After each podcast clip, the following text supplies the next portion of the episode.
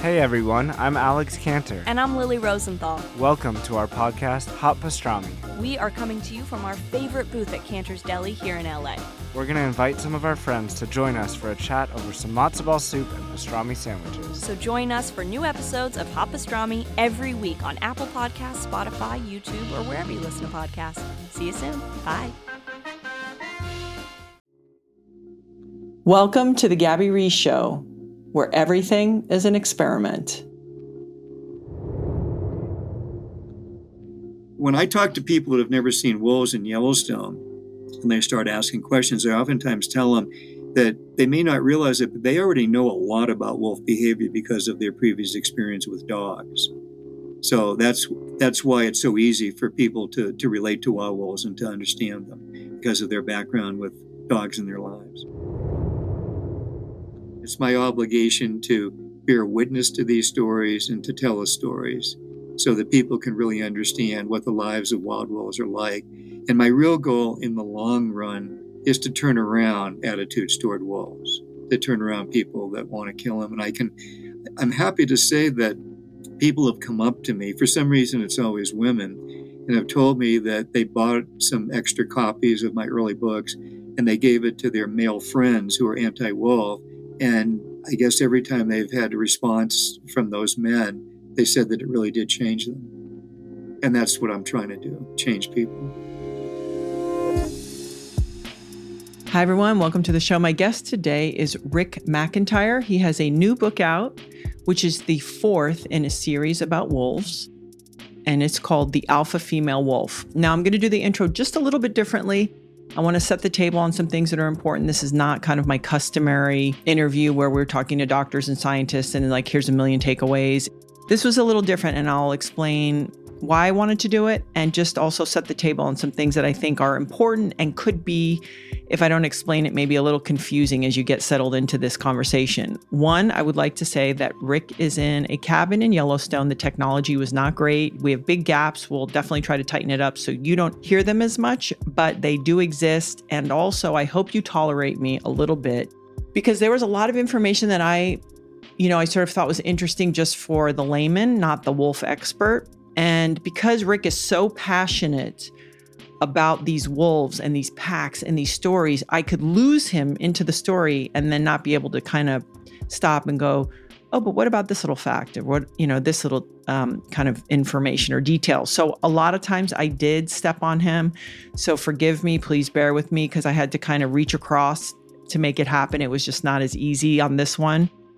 And what this is about is in 1995, they started doing a reintegration on wolves into Yellowstone Park. And Rick was brought there. He had some experience with wolves in Alaska and some other places, and he was a naturalist. And it's like, hey, I'm going to be your educator. And and they brought him in 94 and then in 95 they started bringing the wolves and there's a whole process to get them you know integrated because you also you want them to stay in yellowstone because they're surrounded by four states where it's legal to hunt wolves. And so they really did not want the wolves to migrate back north. A lot of these wolves came from Canada.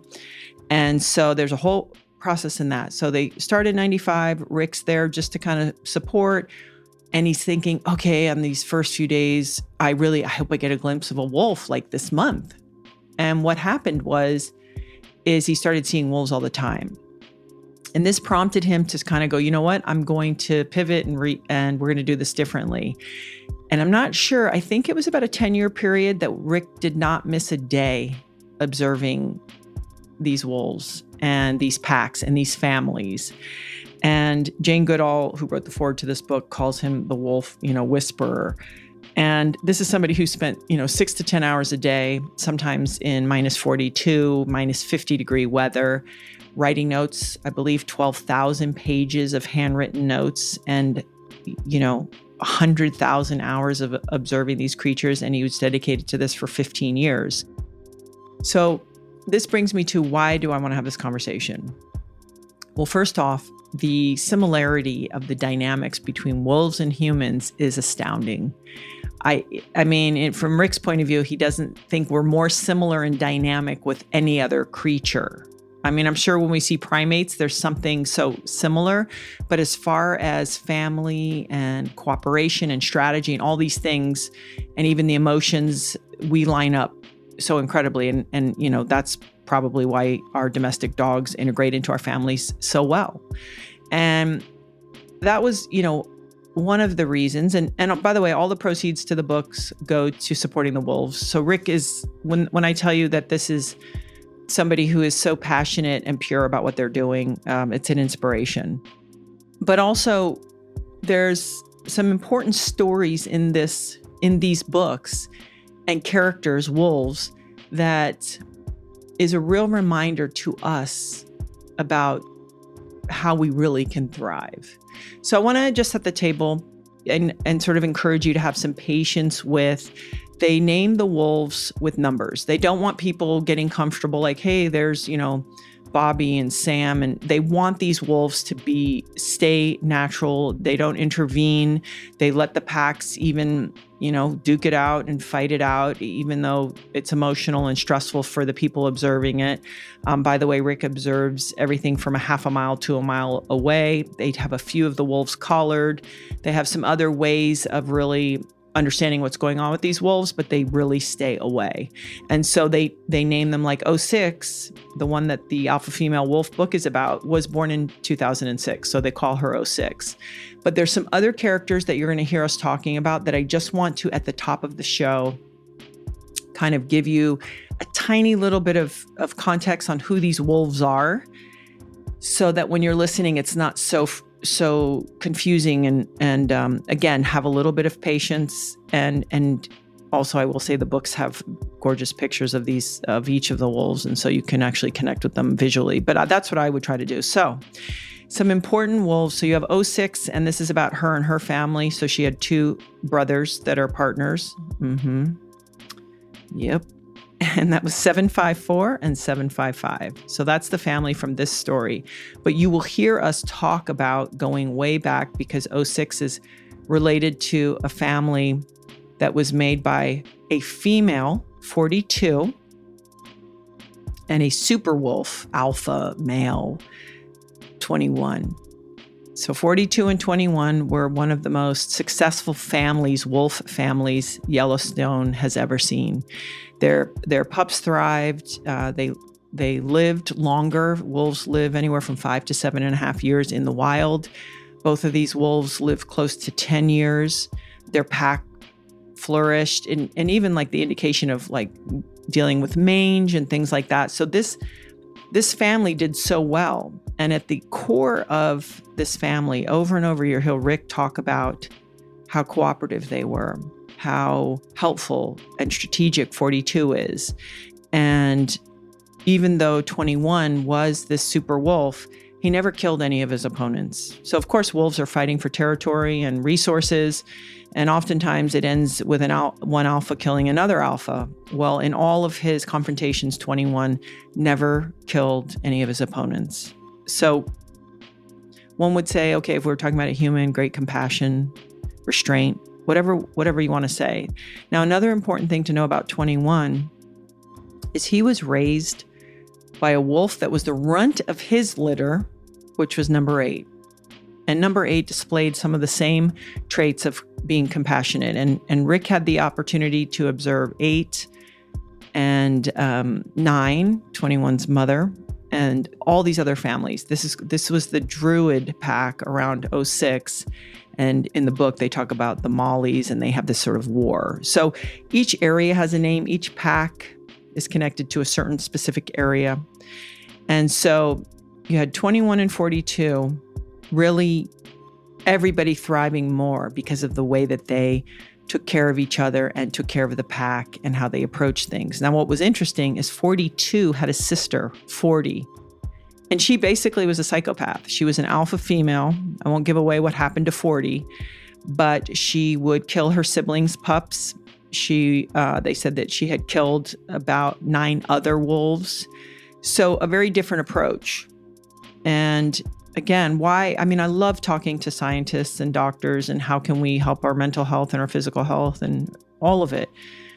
But these books, these stories, these animals have so many stories and examples and reminders back to us that if we're really going to thrive as an individual and as a as a partnership and as a collective and as a family that it's usually from yeah, of course of course you want to be smart and make good decisions and, you know, do some of the right things, but that being compassionate, being reasonable, being loving in the end benefits everybody. That being aggressive or violent or dominant it's, you know, not only is there hardly a time for it, but in in the long run that that just doesn't work out. And you'll see in in the conversation and even for 40, it just doesn't work out. And so that felt important to me. I know it, we're going through very unusual times and it's so easy to feel reactionary and and impulsive and I think more than ever we need to have you know self-restraint and and love in our hearts even when we're scared or frustrated or we feel like someone's you know infringing on us and so that was the other reason I wanted to have this conversation. I know it's not my typical one. I know that our communication was a tiny bit choppy and we are talking about animals at, like they're people, but you sort of have this opportunity to hear these stories about these animals, and it is really no different. And um, I just, I get inspired when I see people that are dedicated to something for the sake of being dedicated. And, you know, he suffered a lot to do this. You know, he'd have nights he'd go to sleep and he wouldn't know you know, if when he saw 17 wolves going to a den, if everybody in the den and the pups included would be dead from the opposing pack until morning and and imagine spending hours and hours outside by yourself in the cold and and watching these incredible creatures. So with that, I hope um, you enjoy my conversation with Rick McIntyre, and I appreciate your patience in letting me kind of do something a little bit different. And um, I just, as usual, appreciate you spending time with me. Enjoy.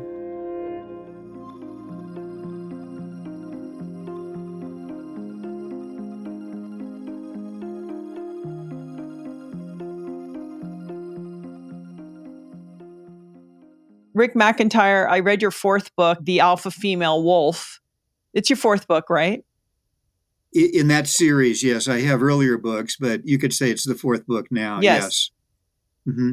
Yes, about about the wolves, and maybe as we get started, and I, I know we're going to travel a lot of places. I would like to encourage people who are listening to this that you purposely give the wolves names of num as numbers one being that you don't want people who are there sort of thinking of them as their friends and thinking them as people but sort of keeping because because you guys wanted at Yellowstone to have that distance so the wolves could live as naturally and away from people and not be adjusted to people. So I want to encourage people to sort of have patience with the numbers. And actually, I got used to it. I, I read um, some of your other books where, you know, sort of a lot of this starts with eight and nine and just seeing if people could change their thinking and thinking about the numbers and sort of associating it with wolves so this this book in particular was this book the alpha female?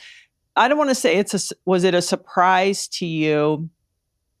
But what i'd love to know is first maybe you could just share how many years and hours that you observed the wolves that were reintegrated and sort of put into yellowstone first because it's it's pretty astounding how how many years, how many hours that you you've observed these beautiful creatures. Okay, yes, let's get into that. So I, I think you know the basic story that wolves were very much a native animal when Yellowstone was established as a national park. But the early rangers, like everyone else in the country in the old days, felt that they were no good. So the park rangers exterminated the original Yellowstone population. We eventually realized that was totally wrong. We brought them back in 1995. And I had already started to work here at that time. Rick, when you started there, I'm just curious in your mind before 1995, what were you thinking your day, you know, you were going to be educating people and teaching them, but what did you think that your job was really going to be primarily made up before 1995? Well, that's a good good question to get into because that really does bring us back to the beginning of, of my own story in Yellowstone. so I started in the spring of 94, the year before the reintroduction, and I was brought on with the title of Wolf Interpreter. I think I was the only one in the world to have that title because I had already worked with wolves in Alaska at Denali National Park and then also in Glacier National Park in northern Montana. And um, up through that point, my title when I worked for the Park Service was a naturalist. The naturalists of the rangers that do the campfire talks, the children's programs, all those things. So my specialty was communication. And I was brought on to promote and explain the wolf reintroduction program, the proposed program. So the wolves weren't there yet, but all of my programs, all of my talks um, had to do with what we planned to do. And then when I returned in 95, it was a little bit after the wolves had been released. And my job switched to being something very different and unexpected because we never thought that the Canadian wolves, who were very heavily hunted and trapped, and they had reason to be terrified of human beings, somehow they realized that Yellowstone was a safe place for them. And we began to see them almost every day, particularly one pack known as the Crystal Creek Pack we were not prepared for that. Myself, for that first summer, my goal was to try to see at least one wolf over the course of the summer. And if I had, I would have been a really happy guy. But I saw the entire six member family of that pack my first full day in the park. So I had to adjust very quickly to this new reality in Yellowstone. And that pack lived in a section of the park, it is just 15 miles from where I am right now talking to you, that had very little visitation because there were no lakes, there were no geysers, there were no hot springs. Very few people came up there, and it radically changed. Back then, I'm not sure what our visitation was, maybe a million and a half visitors a year. Now it's 5 million visitors a year and many of them are coming here with the primary goal of seeing wolves.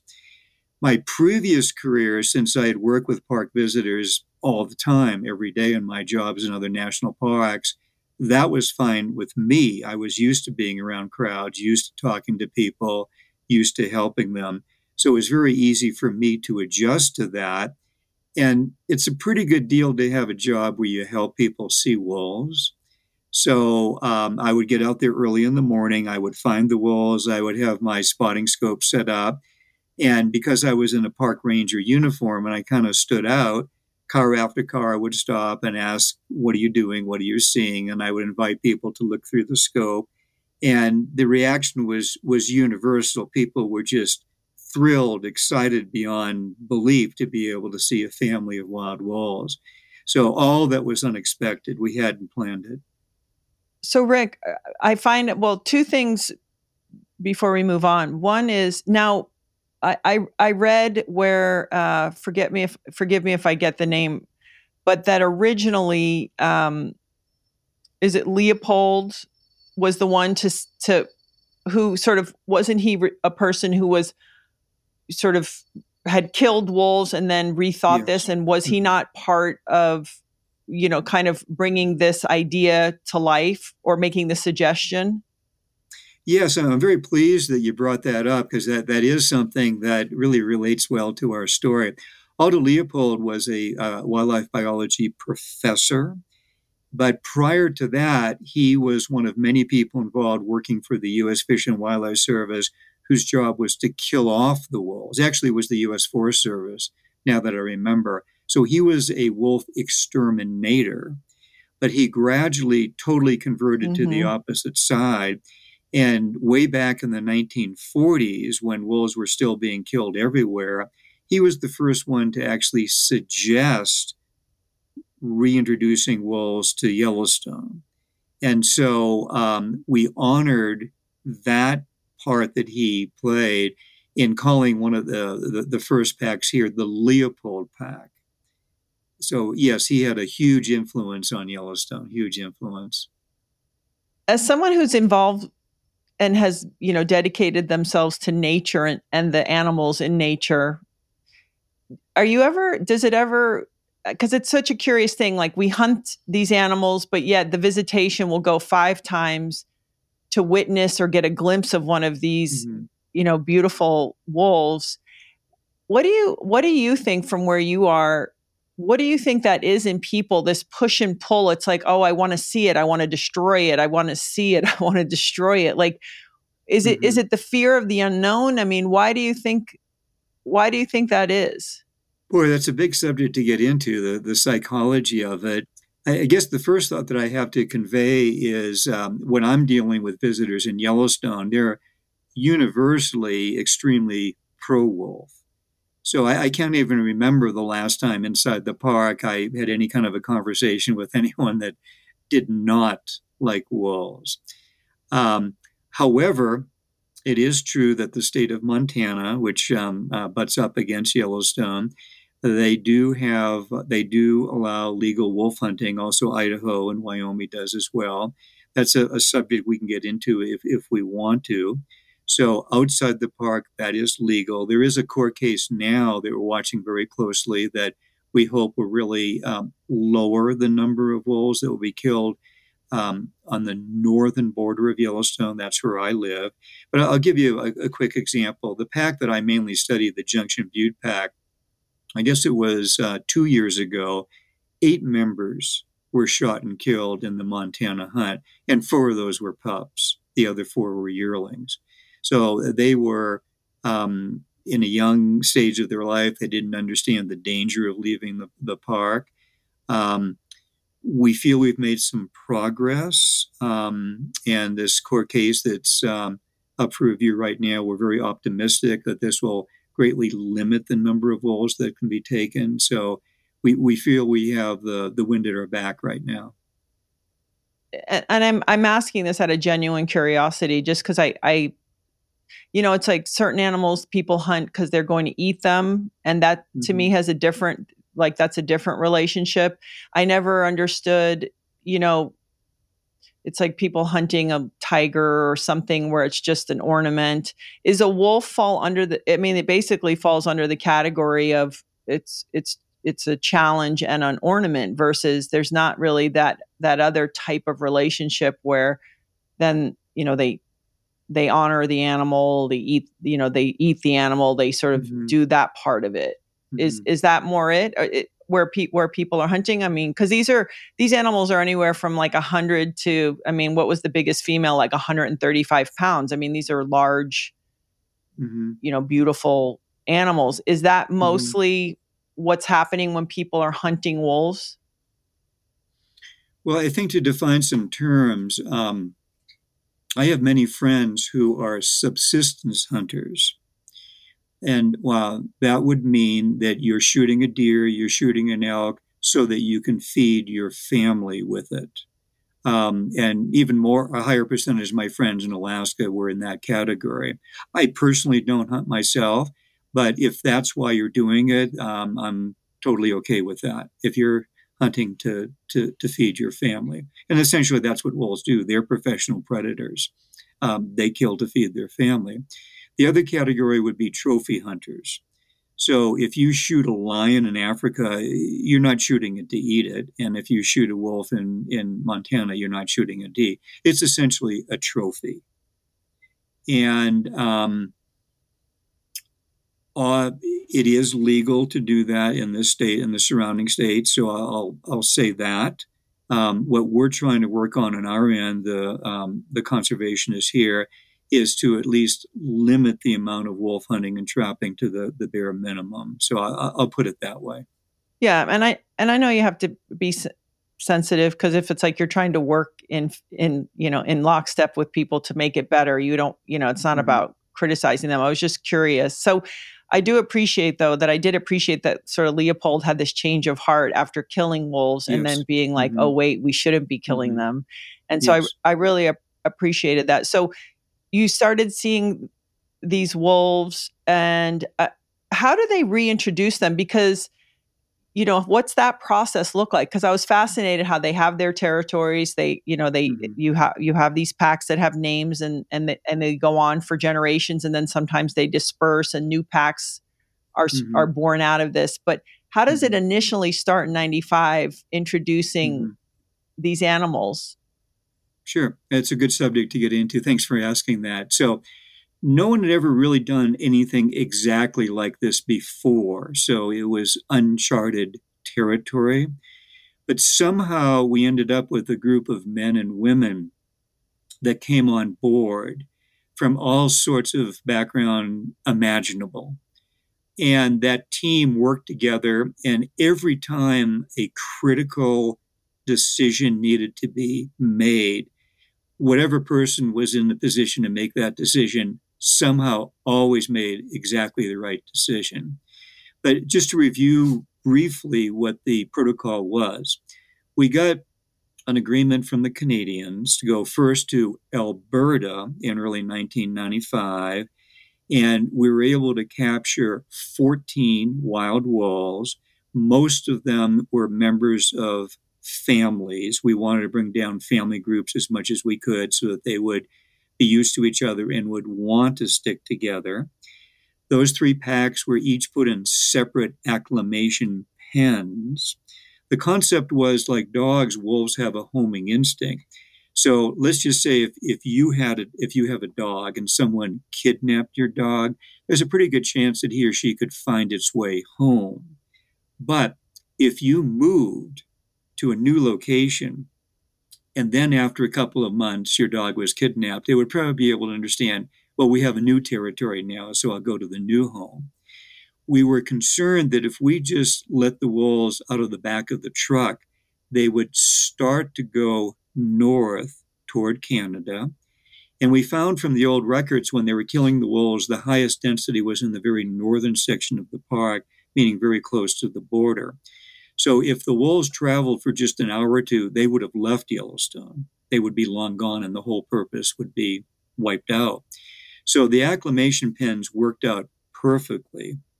The, the main pack that I watched in the early years, the Crystal Creek pack, they essentially claimed the area surrounding their release site.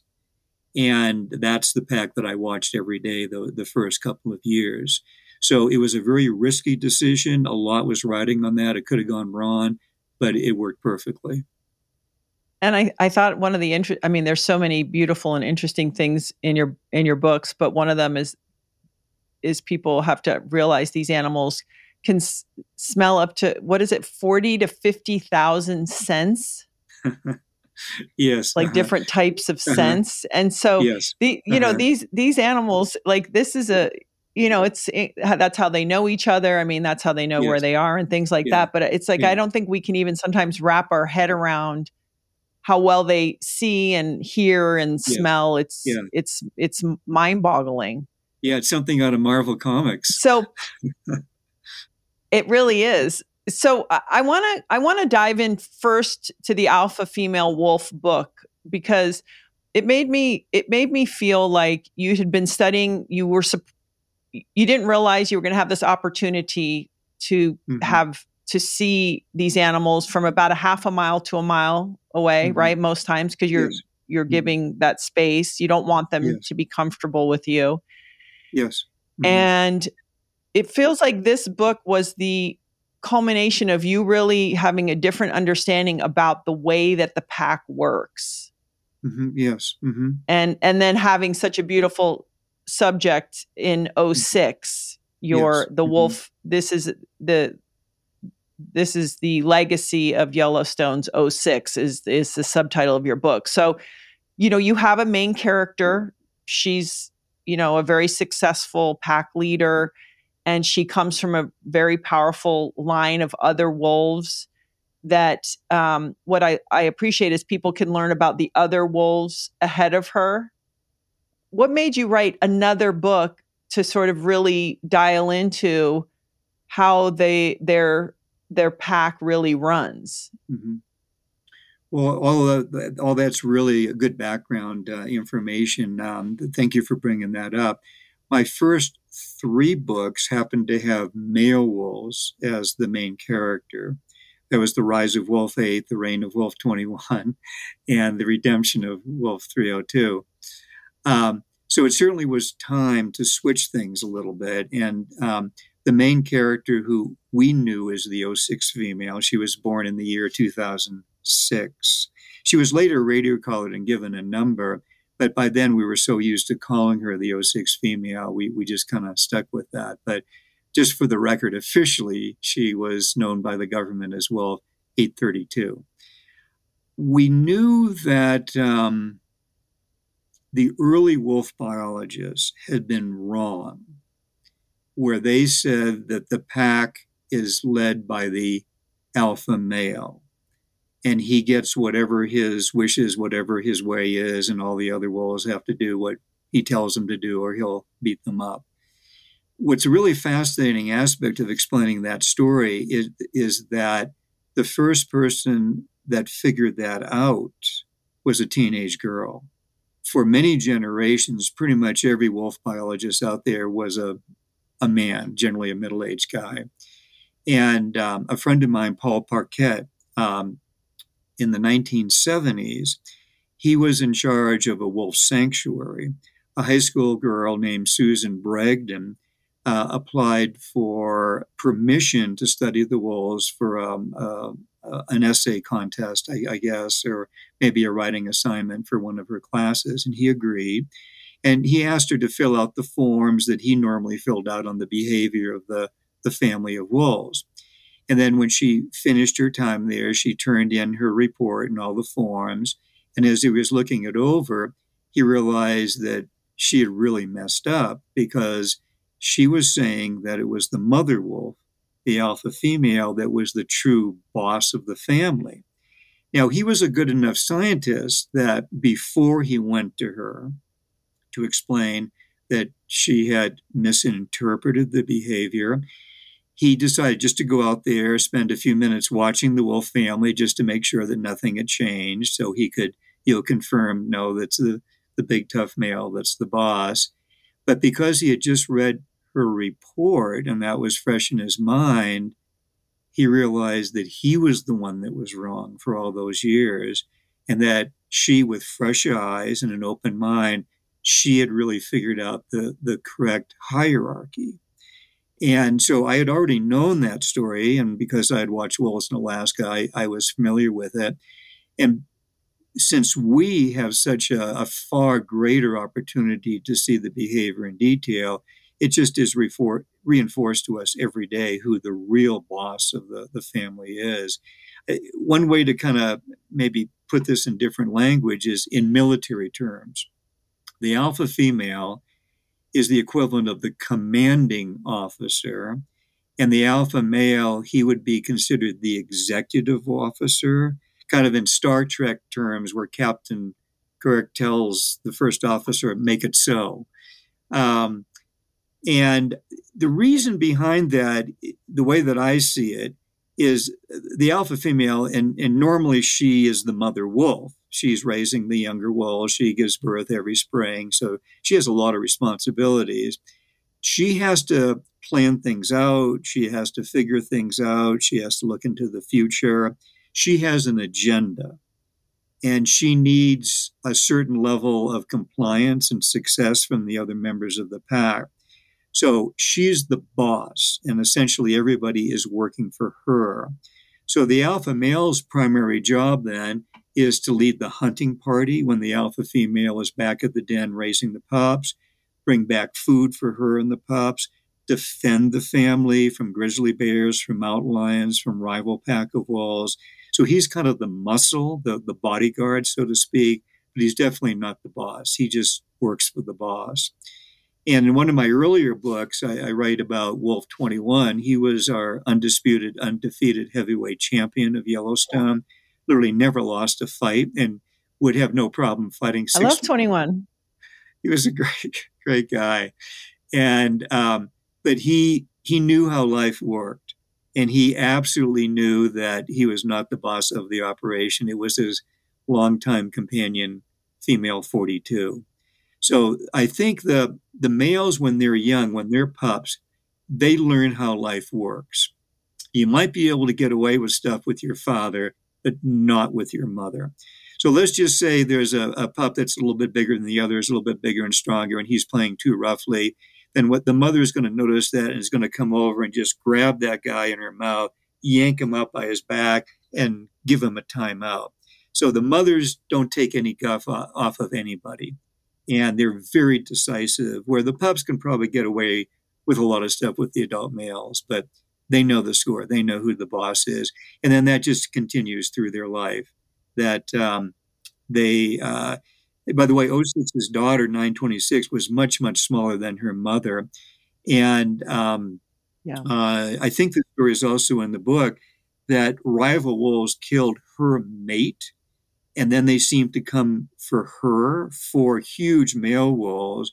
And during the night, when I wasn't able to watch them, she converted the four males that had killed her mate to work for her and made them raise the pups that had been sired by the guy that they had just killed. So that was her power. And they were terrified of her. If they were feeding on a carcass and she came along, they would just back off. They didn't want to have anything to do with displeasing her. And one time, the biggest of all the males, who was like probably 30 or 40 pounds heavier than her, he didn't get out of her way quickly enough at a carcass, and she just destroyed him. Um, it was really kind of embarrassing to watch, but females are in charge. So, Rick, I want to I want to get into the story a little bit of uh, the Druids and and and and kind of 06's journey. Um, mm-hmm. But to your point, there's this you tell a story in one of your other books, and I really encourage people uh, to check them out. And also, you put a lot of beautiful pictures, so I feel like you can even you can visualize these wolves in these scenarios even more, um, and and they're extraordinary. But mm-hmm.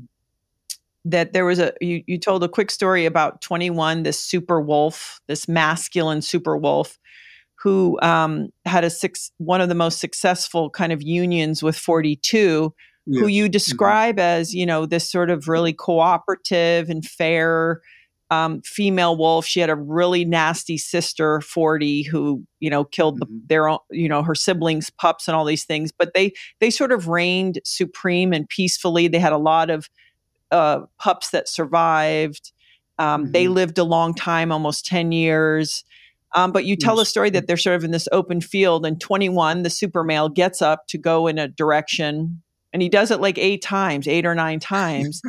and she doesn't yeah. move and no one else in the pack moves and then she gets up and goes in the opposite direction yeah. and everybody goes yeah. where she goes and i think uh-huh. you know besides this idea of anticipating like hey where's there going to be food and where would be a safe place to have pups mm-hmm. it's really it's really that strategy um and also I, I wanted i wanted you to and and then we'll go into 06's story there was a few things that i just want people to hear like you said oh and the males will bring her food but they'll often even eat the food like you know pounds 20 pounds of meat and actually yeah. go to her mm-hmm. if she's pregnant or has pups and yeah. regurgitate the meat i mean yes. this is mm-hmm. i i didn't know this this is amazing yes. mm-hmm. And that yeah, let's talk about and that, that they have because it's i mean it's amazing and that they have these different personalities. Like some packs are really aggressive and ruthless, and some are quite nice. Like Superhuman 21 wouldn't kill his opponent in a in a fight. Like things like this, I are it, you made it so human. Well, I think a way to address this is um,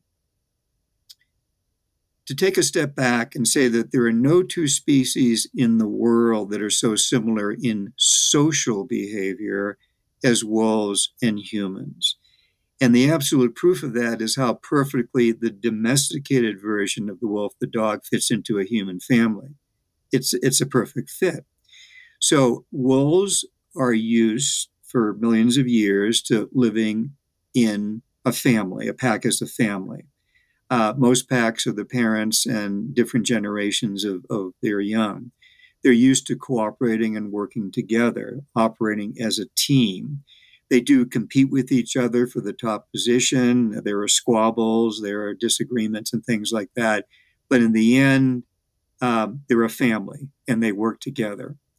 And that's exactly how humans involved as well. So it's very understandable how the the domestic version of the, the dog of the wolf the dog became such a, a valued companion at, first a work animal for humans and then a, then a companion. Um, and uh, as everyone knows that's ever had a dog a dog can look at its human companions and understand our emotions our um, what we're trying to express to them. And all that comes from the fact that um, their wolf ancestors behave very much like like we do. So when when I talk to people that have never seen wolves in Yellowstone, and they start asking questions, I oftentimes tell them that they may not realize it, but they already know a lot about wolf behavior because of their previous experience with dogs. So that's that's why it's so easy for people to to relate to wild wolves and to understand them because of their background with dogs in their lives. I feel though, and, and you say this in your book, you know, writing these stories, you know, even kind of retiring from that one specific position so that you could tell these stories of the wolves to, you know, generate that hope to share the stories of these animals. Mm-hmm. But also you t- you talk a lot about and write about that ultimately the most successful let's call them families or packs were the ones that kind of were more compassionate and and in that vein of cooperation and not so ruthless that actually some of the more ruthless packs maybe weren't in the long run as successful. Yes and that, that's a good lead into the part of 06's story where she had a deal with um, a very vicious rival. Should we get into that part of the story? The, um, the yes Mollie's, i want to talk about her. Yeah yes. So 06 was a was a big female by our standards, but she had an enemy that was quite a bit bigger than her and extremely aggressive, very violent. Um, for many generations, there had been a feud between 06's genetic line and another pack that's known as Mollie's pack. Ironically, it was um, 06's grandmother, Wolf 40, who was also a very violent wolf, that probably led the attack that led to this long term feud between the two families. So her grandmother was um, involved in attacking the original ancestors of the Mollie's wolves. They killed the alpha male and all the pups. There were only two survivors. They had to abandon their territory. 06's ancestors stole it from them. But that pack, which became known as Mollie's Pack, they thrived in a very remote section of Yellowstone. And maybe because they had such a challenging, difficult life down there, uh, they became the largest wolves in Yellowstone and very aggressive. And the alpha female, many generations later, that was the, the rival to 06, she was known as Wolf 686. She was very large. And um, I think I've tabulated that in, in her career, she killed a, a, minimum of nine other wolves, and that included at least one alpha male. So she was a tough, violent girl. We always suspected that she might have been the um, inspiration for Queen Cersei in the uh, uh, Game of Thrones series, or maybe Lady Macbeth in that uh, television series as well. Uh, she was out for blood. And it's it's fascinating that you know, of course, she was born generations after the first attack on her ancestors, but there was just something in her makeup that she was out to get 06's family. And of course, 06 was innocent; she had nothing to do with any of this. And I'm sure you read the the section of the book where um, 686, one denning season, she herself had not gotten pregnant.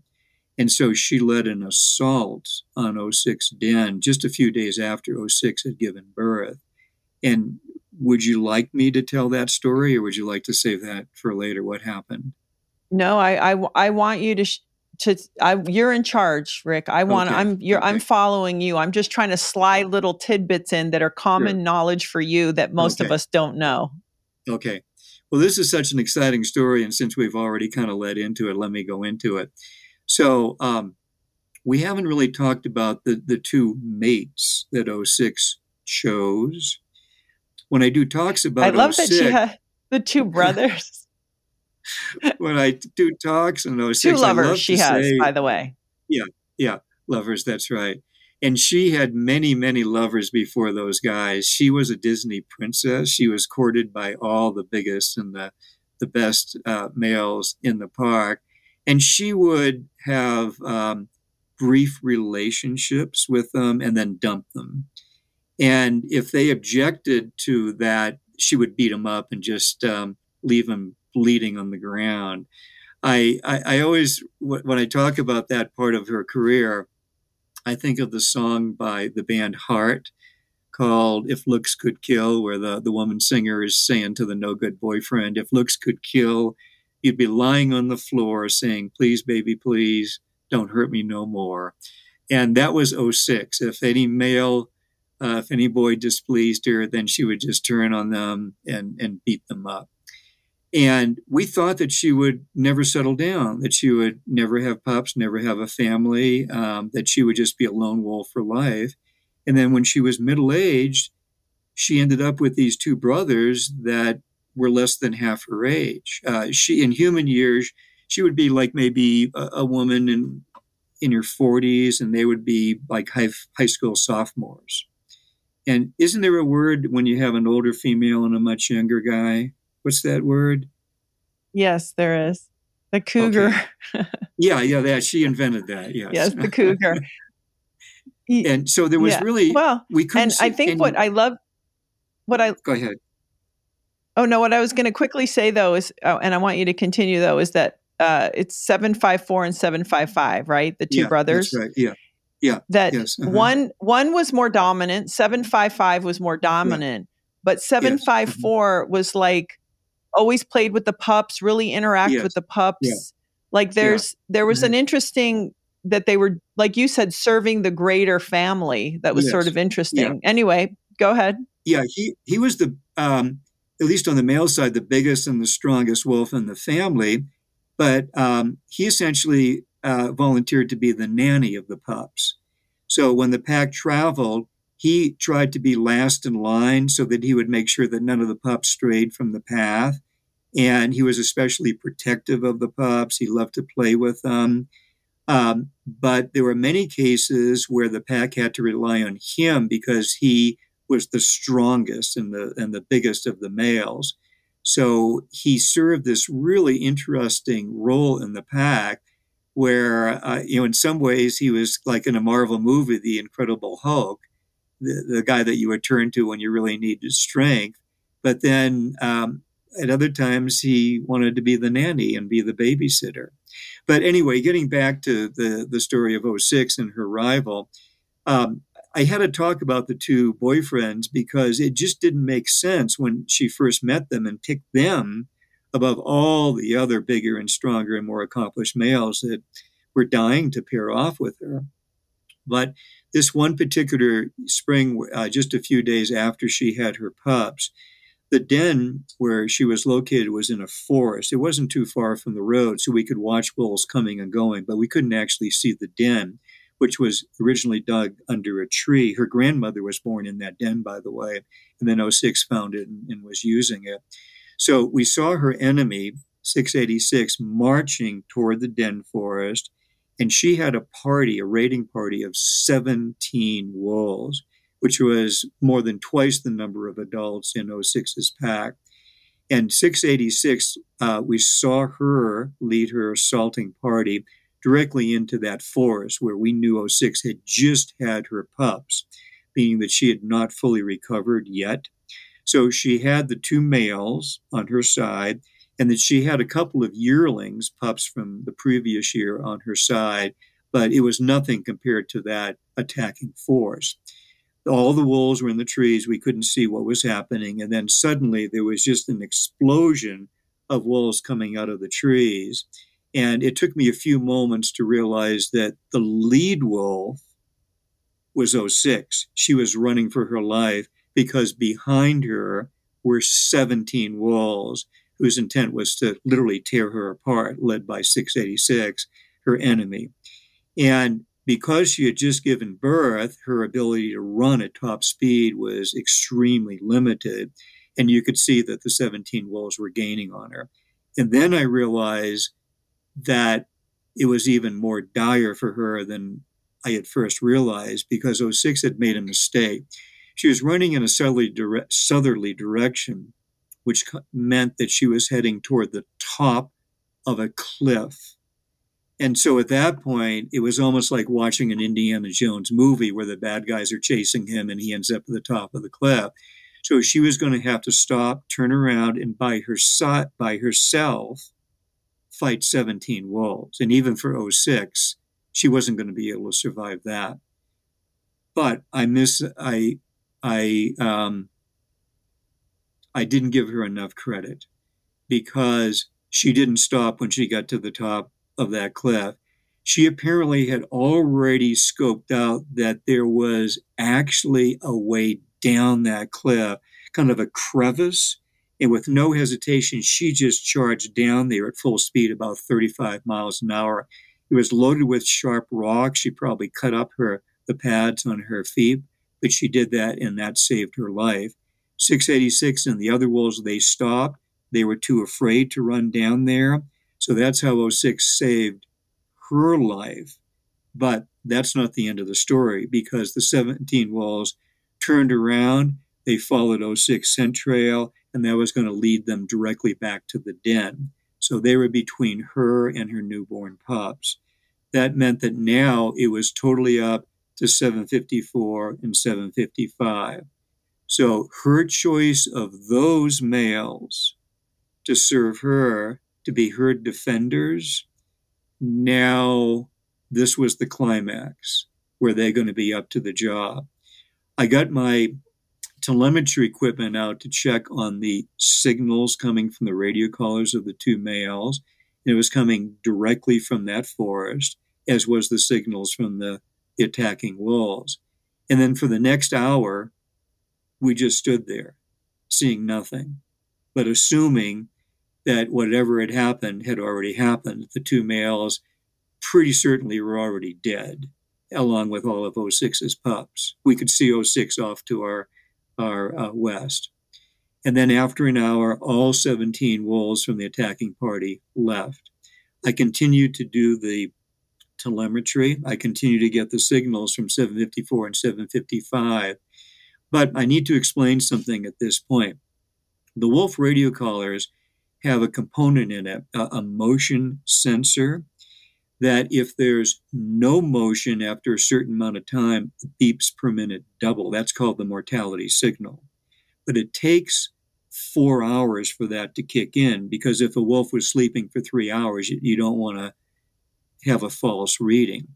So I kept on checking about every 10 or 15 minutes, and it was always the normal signal, but the four hours were not up. And then it got dark, and there was nothing to see. So reluctantly, I had to go home I got up early the next morning, drove straight out, and as I was approaching the area while I was driving, I turned on the receiver for the Alpha Male 755 with great fear because, to tell you the truth, I was certain it was going to be the mortality signal. But it wasn't. It was a normal signal. And then his brother was normal too. And to cut to the quick, we eventually saw that all the adult wolves had survived and all the pups, every one of them. So those two males by themselves had held off 17 wolves.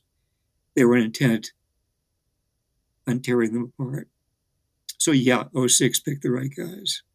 When I read your books, I I can't help but be so curious about the emotional roller coaster for you and yes. and i appreciate that I, I, know you're studying them and you write you wrote yes. uh, how many mm-hmm. 12,000 pages of notes you've looked yes. at these mm-hmm. animals for I don't know, 100,000 hours. It's like, and I understand it's like, okay, there's a science element, you're getting information. Yes. But how do you emotional and and and I can tell too, like you sort of like certain wolves more than others. You can just tell like something about if they if they seem more affable or generous, Yes. you respond to that even from your witnessing point. Yes. How did Mhm. you emotionally like that night? Did you sleep? Like, how, what do you do with that? Because it's a lot. No, I didn't sleep very well, and I was very nervous when I came out because I was sure that they were all dead. But that's life for wolves. Well, I don't think we've mentioned it yet, but in Yellowstone, um, the most common cause of death for wolves is other wolves killing them. So that's one more ways that they're like people. They fight over territory. They fight over stuff. That's why 06's choice of who is going to protect her family was so critical and why following that story over the years was so fascinating for me. She only had two litters, um, so it was even. Oh, and and and females never.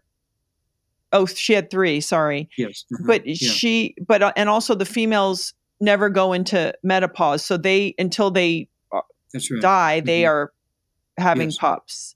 So I, I think that's a, that's another interesting thing. But for you, I and I know it's the the life of wolves, and you're maybe and nature is very tough. But I just I really thought a lot about you going through all of these journeys with these animals. Yes, it can be an emotional roller coaster. It is. But I see my function here is I, I don't know why I was the person that ended up in this situation. There's really no logical reason why it was me. My degree's in forestry. There's a lot of people out here that that have PhDs in wolf biology and stuff like that. But I was the one that ended up in the middle of this, and I, I don't understand why but I um, like to share my experiences and, and my knowledge and my stories with people. And so somehow all that came together, and I, I can't explain why. I'm getting close to my 10,000th day um, out in the field, either watching wolves or at least looking for them. And I never get tired of it. I'm I, I'm ready to go to go. To, I'll be getting up tomorrow morning about uh, 4:45, so I can drive about 45 minutes to where the wolves might be. And this is winter in Yellowstone, so it's pretty cold, and I don't do well in cold temperatures, but I just have to put up with it. Um, so I was given this opportunity. So it's that Latin phrase "carpe diem," seize the day, seize the opportunity, and that's what I'm trying to do. I, I don't have a logical explanation of why I'm here, but somehow I ended up here, and it's my obligation to bear witness to these stories and to tell the stories so that people can really understand what the lives of wild wolves are like. And my real goal in the long run is to turn around attitudes toward wolves, to turn around people that want to kill them. And I can, I'm happy to say that people have come up to me. For some reason, it's always women, and have told me that they bought some extra copies of my early books and they gave it to their male friends who are anti wolf. And I guess every time they've had a response from those men, they said that it really did change them. And that's what I'm trying to do change people.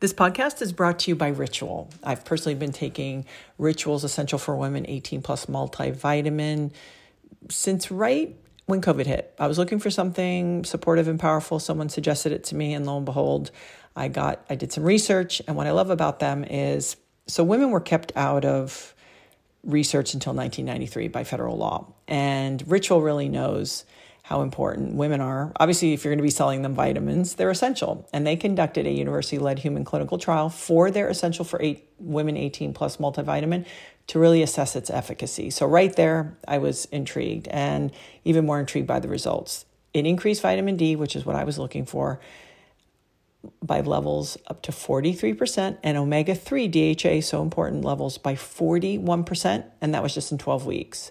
So they take the time and energy to figure out, hey, you know, does this work? And is it going to be good for these women? And not to mention that what they do is so smart. They they kind of hone in on nine key nutrients and they put it in two delayed release capsules per day that optimize your body's absorption.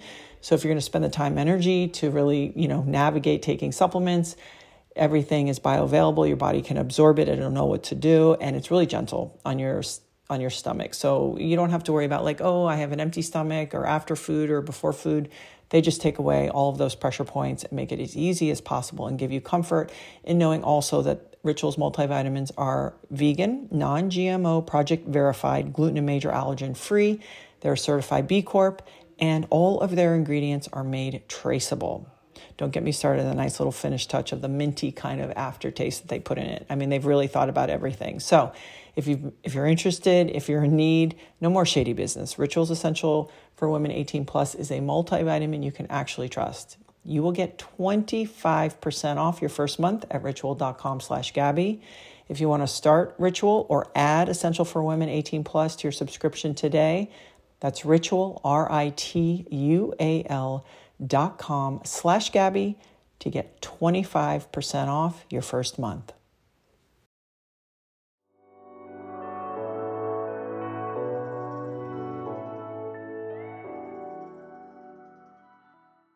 when you talk about the cold, you were you you you shared that there were times that it gets like 42 below 52. I mean, really cold. 52, You're not. Yeah. I mean, this. Yeah. I mean, yeah. I mean, cr- cr- what do you do? like, do you have any tricks about keeping warm? I mean, besides layers, no. I don't know. At what point is layers not enough?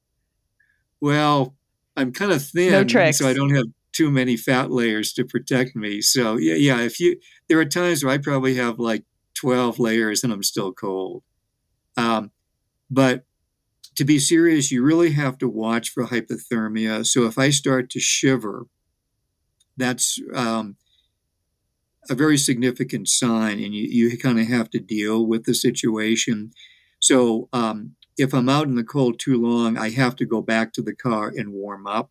Um, most days I have to hike a certain distance to get to the walls or come back so you can warm up but it, it is a challenge, and I, I, I, guess I'm just willing to pay the price to um, deal with that uh, for the privilege of being able to watch the wolves. They're actually probably more active in the winter because um, they have such thick fur; they're impervious to the cold. So they're the exact opposite of me. And a real threat and is mange, and you you yes. for yeah. for their so I thought that was interesting where the the wolves that have mange, some of them, depending on how severe the mange is, they'd need yes. like seventeen hundred or something like that more calories to survive. Yes. So mm-hmm. mange is a, is besides other wolves, that's a bit of a threat.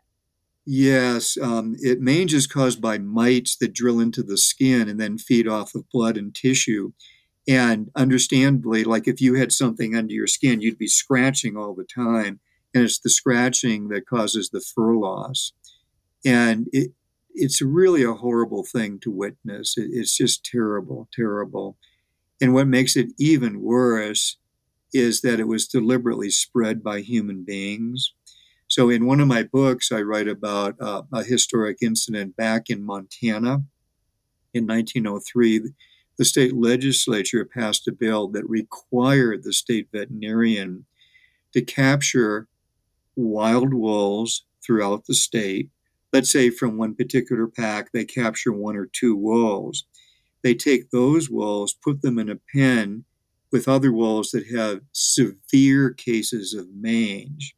They wait until they can certify that the new walls have um, caught mange due to the mites from the infected walls. And then the veterinarian was required legally to take those two new wolves out of the pen and release them back where their family is so they can affect the fellow members of their pack. It just is a horrible thing. It, it, it's along the same vein of when the Army was giving the smallpox um, infected blankets to Native American. It, it essentially was germ warfare. It's just horrible because of the suffering that it causes. Now that we're we're further down, is are we seeing less mange in in the wolves now, or is it is it just sort of like a luck of the draw for one animal maybe gets it over another? Well, what seems to be the pattern is um, the, the mites are in the ecosystem, and um, there are times where they increase and times where they decrease. We don't quite understand why that would be. So the infections kind of come and go. Um, I, I think a good point to make on this, though, is we find in general, if a wolf is a member of a pack in good standing, the other wolves will take care of it. They will bring it food. They will watch over it. They will protect it from other wolf packs, etc. So if you're a member of a wolf pack and you have a bad case of mange, there's a pretty good chance that you're going to be able to survive and you'll get back to normal. But if you're a lone wolf, it's the exact opposite. So they will um, do what's necessary to care for sick or incapacitated members of the family. One of my favorite stories was um, 21's um, son, 253, who was the, the number two male in the family. He was a big, big, strong wolf. And when he was helping his father um, defend the family from a rival pack, he was severely bitten on a leg. And it was so bad that he couldn't travel at all. And so, I, I don't know, a month, six weeks, or something like that, he was laid up in a meadow and the older wolves would uh, carry food from distant carcasses back and drop it off so that he could eat it. And he had spent a lot of time playing with the young pups in the family. And this one particular day, this little pup, uh, he was old enough to travel to a ca- to a carcass, and it, I'm laughing because in a way it was the funniest thing in the world to see, but it was also such an emotional thing he picked up this elk leg and carried it all the way back to his big brother and gave it to him. Uh, it was a struggle for him because the, the, leg probably weighed more than he did, but he just wouldn't give up. And he was determined to help out his big brother. And that's just another wolf story that, you know, we see all the time here, how bonded they are to each other, how much they care for each other. And they, you know, they hunt. It's interesting because people don't realize like so a wolf is let uh, i'm you can you you would say it more specifically but let's say between 85 and 100 and what 45 50 pounds ish maybe a male a little bit uh, big males could be heavier let's say the average weight for an adult wolf is 100 pounds average weight 100 okay pounds. so uh, yeah. elk, mm-hmm. they can they can have to hunt elks that are 700 pounds yes. And bison, and occasionally a bison that's two thousand yes. pounds. Right. Yes. Uh-huh. And they have to yes. deal with bears. Yes. And they have to and they mm-hmm. have to deal with bears that are three fifty yes. and and larger. Yeah. Mm-hmm. So I, I yeah. and we we talked about the alpha males like doing their job and you know bringing in the muscle, but uh, especially in 06's case, you talk a lot about what a ferocious hunter yes and she mm-hmm. was and sneaky and and you know not backing down and being able to lure bears away from her pups and things like that. So the the females do have a part in a role in that as well. Yes yeah a hunt is essentially um, a team effort by a family of wolves a team effort. And i've seen pups um, play pretty significant roles in attacking um, their first fall when they were only about maybe seven months old. So they they want to travel with wow. the adults. They are raring to go. It's just like everyone that has a pet dog. If you look like you're getting ready to go for a walk, your dog would rather die than stay home. Yeah, they want to go with you. So the pups want to do it. And um, this little guy was running for all he was worth. He was biting at the elk. he really wasn't accomplishing much, but he kind of understood the, the concept. What's fascinating to me, I, I, I said it was a team effort. Generally speaking, the fastest members of Wolfpack would be the female yearlings. They would be the equivalent in a human family to the teenage daughters. They're they're thin, they're sleek, they're the fastest by far. So let's just say if you were a wolf and uh, you were a yearling, and maybe you had a, a sister that was the same age, you two would be the fastest ones. And let's just say if you were so fast you caught up with the elk, your job would be to lunge forward and grab a hind leg and just hold on with your jaws. The problem is that the other hind leg of the elk is trying to kick you in the face. and they could smash your face uh, by doing that. So you're hoping that your sister is going to catch up, and if she grabs the other hind leg, then both of you are safe. Mm. So that's an example of teamwork. But all you're doing is acting as a drag. So combined, maybe you're 170 pounds, the two daughters, and that's not enough to keep the elk still. So the other wolves are going to run in. It could be your father, it could be your mother, it could be your older brother and older sister, but let's say it's the alpha male. Um, his job is also extremely dangerous because he's going to try to run around to the front of the elk, get in position, and then leap up and grab the throat of the elk. That's the killing bite. Now, um, a, even a big wolf is only about, oh, I don't know, maybe 26, 28 inches at the shoulder, maybe the size of a, a good sized German Shepherd, where the head of the elk, the neck actually would be maybe six feet off the ground.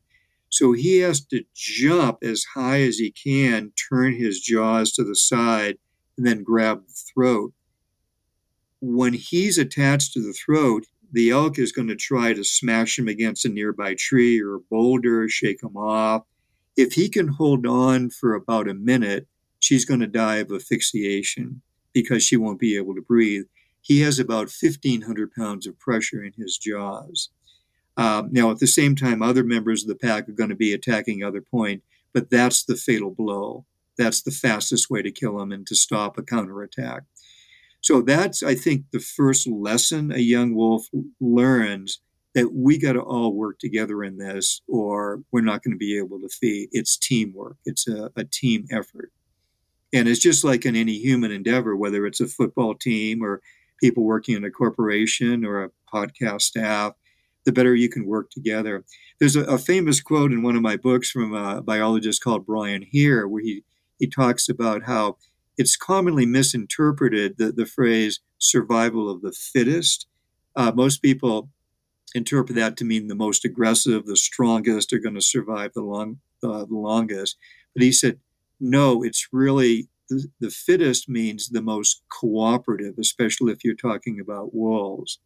So if we go back to the story of the two sisters, 40 and 42, who were as different as could be, 42 eventually prevailed and she was probably the most effective wolf we've ever had at getting the whole pack to work together for a common goal. I think I, I, I said of her in, in, in, in one line in my book that she could have been the, the supreme Allied commander in World War II and may, may have been able to do a better job than Eisenhower did. Her, her gift was organization. And that made, just made life for her mate 21 easier he was the heavyweight champion, but all he had to do was what he was told by his mate, and uh, his life was pretty easy. And when that, when you when you talk about the, how that shows up in the wolf life, like organization, I know what that looks like in my world. You know, I have mm-hmm. three daughters and a husband and work and everything.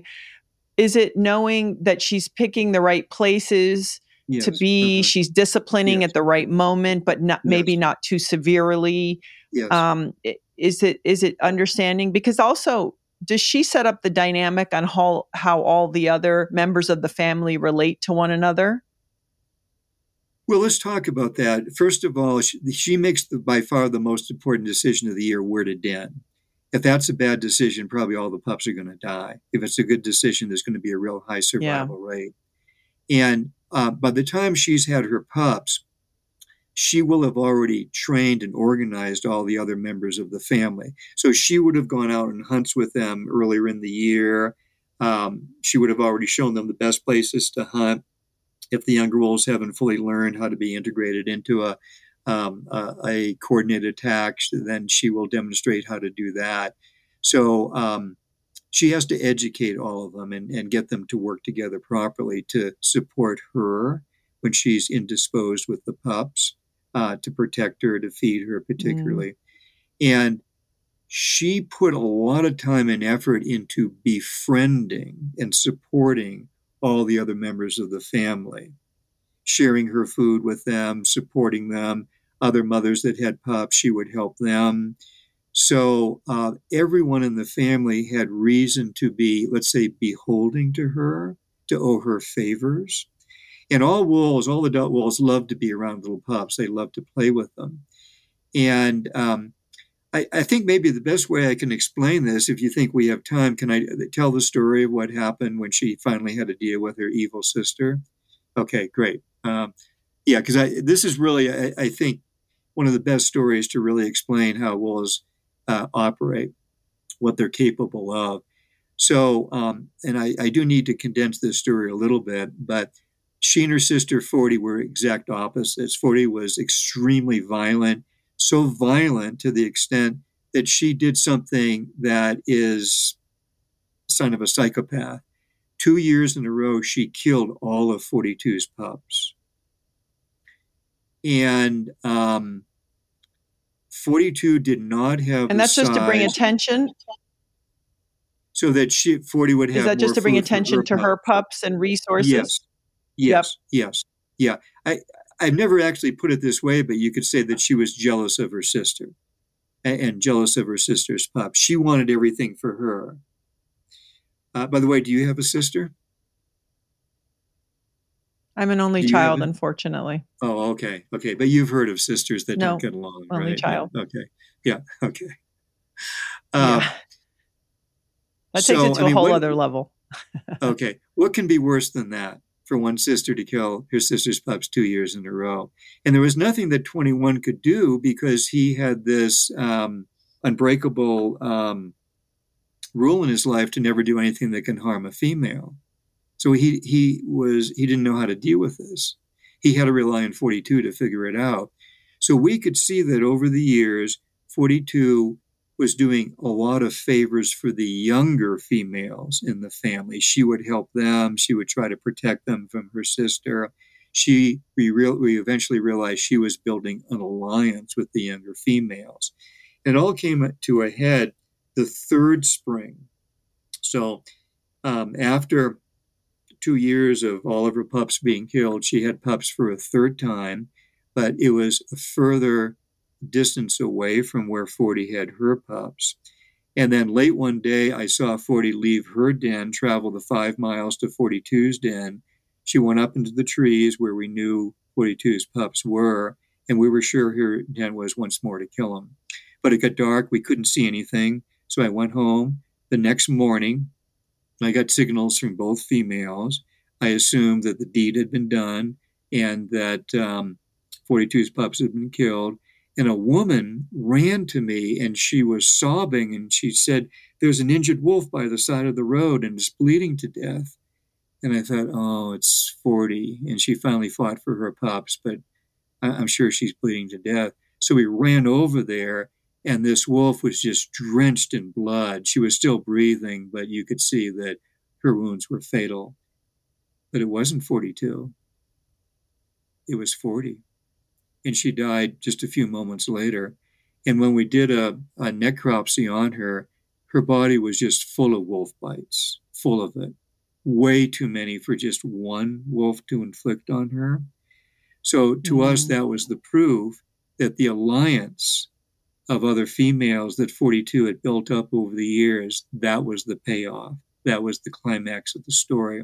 So what I think happened was 40 ran into the den, probably grabbed one of her sister's pups, and maybe for the first time, 40 jumped in to defend the pup. The two sisters were fighting a fight that 42 could not win. Probably she was close to being killed. Mm-hmm. And then her allies came on the scene on her side. And as a team, defeated 40. They spared her life, they let her go, but the wounds were too much and that's only part one of that yeah. story. Part two is 21 was desperate a few days later because 42's pups were starving to death. They needed to be nursed, and there was nothing he could do about that. So he took the chance of coming over to 42's den, rounded her up, brought her back to 40's den, which we thought was a mistake because why wouldn't you kill all those pups? Because what if they grew up to be her mother, like their mother? But it was the exact right. opposite. 42 got all the other mother wolves to bring their pups. She brought her pups there. And we eventually were able to count that there were 21 pups at the main den that year. That was the proof that she was not only raising her own pups, but she was raising 40 pups and helping the other mothers with theirs. So she never held all that violence that had been inflicted on her against 40's pups. And then um, one of those surviving pups became 06's mother. So that's how all the story connects. Mother. Yeah, so there never would have been 06 if it wasn't for that. And uh, Rick, I can't help but think when I read your books that I feel like you have a special place in your heart for a wolf that was a male that was the runt of the litter na- that was eight, eight. Yes. Is that right? Eight. Yeah. Didn't. Yeah, sure. So yeah. just to give it to people mm-hmm. in in con- context, so eight was the runt, but he was taken in by nine, who was a female, uh, because her partner had been killed, and he's the one who raised the super wolf twenty one, who would not kill his uh, his you know opponents and so i really get from you um, if people want to learn about these other couples. Um, eight and nine is a beautiful story, and these these are in some of the earlier books. I just want to um, ask you a few little kind of not technical questions, but when we hear wolves um, howling, I know it's a source of communication. Mm-hmm. Um, but even if you had an opposing uh, sort of pack, there would be a way and a time you would howl, and they would actually have times that they wouldn't um, sort of signal their location, right? Yes, and there are people who study it, mm-hmm. the, the, the howling. Mm-hmm. Yes, mm-hmm. yeah. There's a lot that we can talk about, and I have um, two colleagues, John and Mary Theberge. They're uh, from Canada. We've actually published a paper on howling, but they've told me that wolves can identify other individual wolves by their howling just like um, you know you have a certain number of friends and if you get a phone call and one of your friends just starts talking you'd be able to recognize who they are by the sound of their voice so wolves can do that they tell me that mm-hmm. it's the harmonics component of the howl uh, they can um, figure that out from a distance so there's a lot of um, functions to howling it certainly can be used um, to defend your territory. So if you're in your own territory and you hear a rival pack howling at you, then you need to howl back as loud as you possibly can with as many wolves as you can. And hopefully that will cause the other guys to turn around and leave because they don't want to mess with a pack that they've realized is more powerful and numerous than they are. Um, another purpose of howling is romantic. So, like people, wolves don't mate with close relatives. And a normal pack is a family of wolves. So, let's just say if you're a, a young male and you've matured, the only females you know are your mothers and your sisters, and nothing's going to happen there. So, um, a, a young male will leave home. That's called dispersing. And it's kind of a Romeo and Juliet type thing go oftentimes into enemy territory, just like Romeo did. Um, he risked his life because Juliet's brothers wanted to kill him because he was from the enemy. And so that's a huge risk, but there's also a huge reward. Because if you go into a rival pack's territory and you howl, and then suddenly after an hour, a cute female runs towards you because she's heard your howl, then that's going to change your life. So um, it's just like anyone that's had a dog. When you go to the park, if you're if you have a male dog, if he sees a, a, a new female, they want to get together and wag their tails. It's pretty much the same with wolves. So hopefully um, oh. they'll be compatible. They'll run off together. The mating season is in February. Um, so that's part one. Part two is to find a vacant territory, and that's hard to do. But if they do, then that's the beginning of a dynasty, like in Game of Thrones. It takes a lot of courage and a lot of initiative um, to leave the safety of home and do that. And many wolves don't survive that. Many wolves are killed. But if you succeed, then you've won the lottery. And just like with people, there are some wolves that have very high social intelligence and I'll, I'll, tell you just a quick story. There was a time where there were two rival packs. that hated each other and very aggressive to each other. But a male from one pack just strolled right into the enemy. He spent the first day or so avoiding the big alpha male. He went up to the pups one by one, played with them, shared some food, was friendly with them. One by one, went to the female yearlings, made friends with them, went to the older females, made friends with them. Uh, he kind of avoided the big guy never challenged him, never had a raised tail. If the big guy came toward him, he would tuck his tail and just kind of walk behind the females. And I think it was by either the second or the third day that the two males were sleeping side by side and they were they were pals. So somehow he was able to figure out how to fit into that. But I, am sure you know people that are just awkwardly social, and it's very hard for them to meet new people, to make friends. And there's other people that can do it just naturally. And uh, I, of all things, the example I cite is uh, Keith Richards from the Rolling Stones. I read his autobiography, and he talked about he was vacationing in Jamaica, and he unknowingly walked into the uh, the bar where all of the, the worst of the worst criminals hung out. And in five minutes, he was getting drunk with all of them. They became friends for the rest of his life. So he has that social intelligence that male wolf had too. I could go on and on, but I do want to just um, get out a couple, two, two little other. I mean, I found so many things fascinating, but um, we often think of dogs like, oh, every seven years they're one, they're seven, they're two, they're 14. But really, you guys have found that the by the time these animals are a year, they're more like a 30 year old. And as far as a maturity and then it goes it, it, goes slower as they get older is that did i did i yeah. get that right yeah he yeah, hang on for something. I have a little sheet right here. They've um, done some new research on it, and um, yes, the the latest. And I'll just read this off. A a one year dog or a wild wolf is equivalent to a thirty year old person. A four year old is equivalent to um, fifty two for a human and the oldest wolves we've ever had in the wild here get up to be 12. That's very unusual. And that would be pretty much like a 70 year old person. But it's not fair to compare that with human beings right now. You'd need to compare it to, let's say, our ancestors in the Ice Age, where almost no one got to be 70. Uh, if you got to be middle age, you were a pretty lucky man or woman because of lack of modern medicine. Right and we don't intervene if a wolf um, has um, a broken leg or some other issue. In fact, there was one wolf that um, only had three legs, and she still managed to become an alpha female. She was a, a tough girl. I was gonna, I thought about that too. That it must be hard. Like you go, you think, oh, they're going to the den right now. We could get in there and help, help uh, 06's family out, but you you can't intervene. And I, I appreciate the commitment even to to the point of if the wolves get too for weirdly comfortable around people you guys will make sure that they you know will stay away away from people.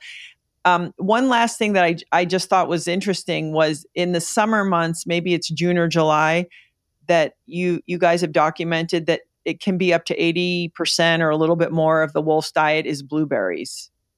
Hmm you know, I don't remember that that's the case here. I, I, think that is the case in some of the lake states okay. and other parts of Montana. Yeah, but yeah, okay. they they do um, like berries, uh, rose hips, which is kind of a type of berry.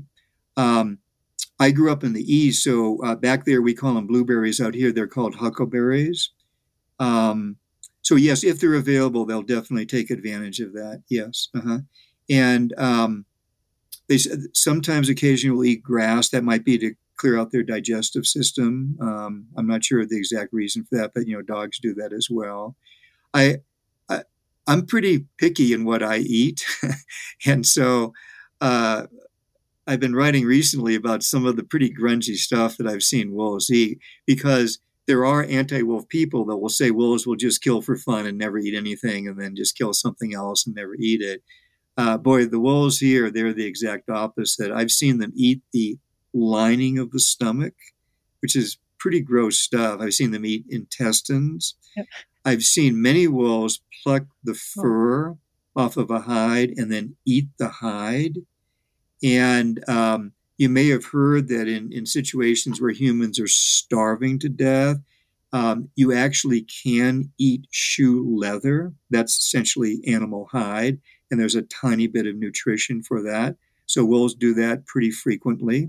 I've seen wolves gnaw on bones that are about a year and a half old. So um, they're willing to do what it takes to survive. Um, and maybe that's a good mm. point to emphasize here. Wolves are survivors. They know how to do that. And that's uh, one of the reasons I have such great admiration for them. They're, they're going to do whatever it takes to survive and to ensure that their family survives. And, um, you know, we've talked a lot about uh, 21. Can I tell you what one of my favorite stories of, of, him just to finish up? Do we have a little bit more time? Okay. So yeah, you've already of mentioned course. yourself. I, I love 21. Yeah. Yeah. Everyone loves 21. he we talked about how he's undefeated in fights but never killed a rival and um, there was this one time where to protect a pup one of his pups from a rival pack they were charging down at 21 in the pup and even though he would have been very willing to fight it out with a superior force he did the correct thing when the pup ran away due to being afraid the father wolf ran after him. So technically, 21, you could say, was running away from a battle. But what he was really doing was putting himself between the attacking wolves and the defenseless pup. And it worked. The pup got away, mm-hmm.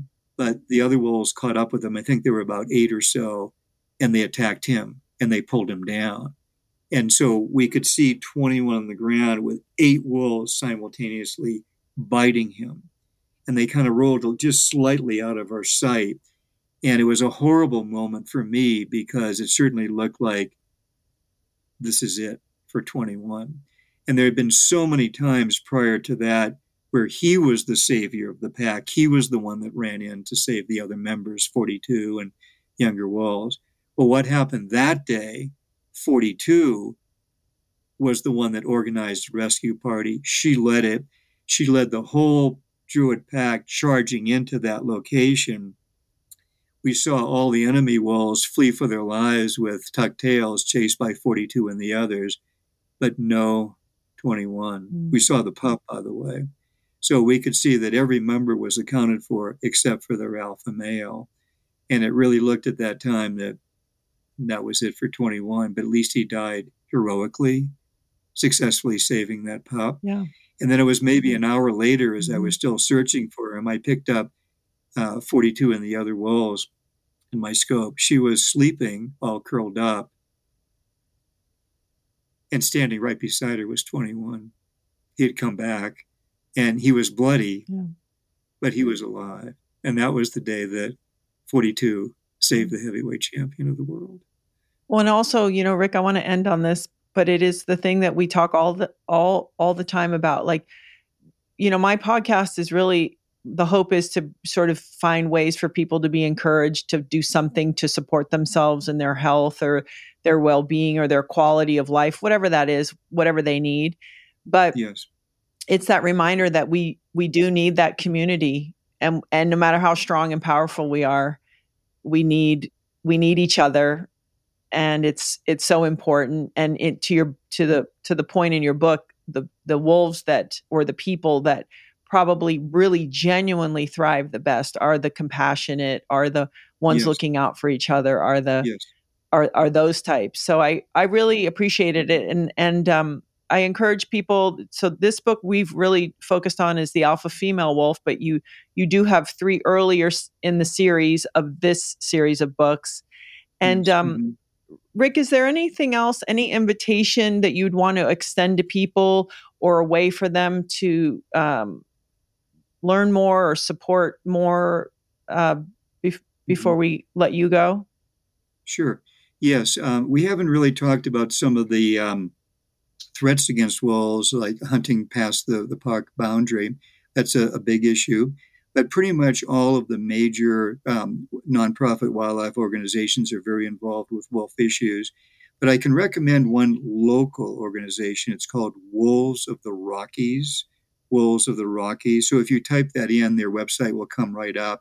and they would be able to give uh, the full story of some of the threats to the wolves in the Yellowstone area, what people can do to help. There are some court cases right now. There are a lot of fights to be fought to help protect and save the wolves, way more than we can really get into right now. So, wolves need our help.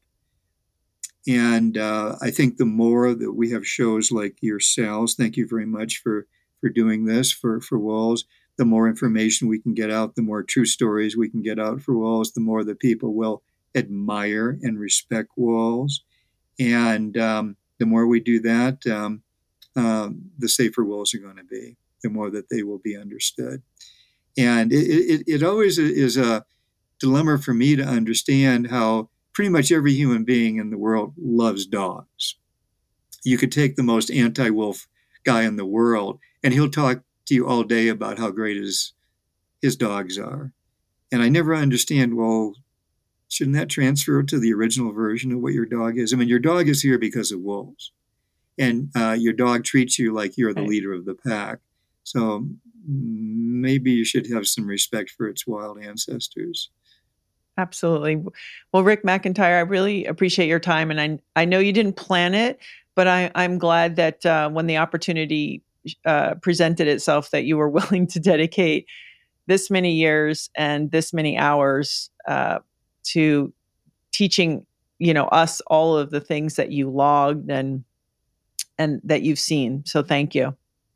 Well i, I don't know why but uh, the wolves have gifted me with these stories and so my job is to regift them to other people. So that's my purpose in life Thank you so much for listening to this week's episode. If you want to learn more, there is a ton of valuable information on my website. Head to the link in the show notes and click gabbyreece.com to find a full breakdown with helpful links to studies, research, books, products, and more. Stay tuned for a bonus episode coming this Thursday where I go deeper on one of the topics that really resonated with me. If you have any questions for my guests or even myself, please send them to at Gabby Reece on Instagram. If you feel inspired, please hit the follow button, leave a rating, and a comment. It not only helps me, it really helps the show grow and reach new listeners.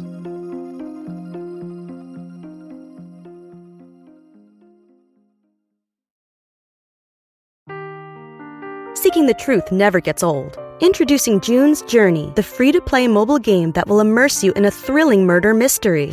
Join June Parker as she uncovers hidden objects and clues to solve her sister's death in a beautifully illustrated world set in the roaring 20s. With new chapters added every week, the excitement never ends.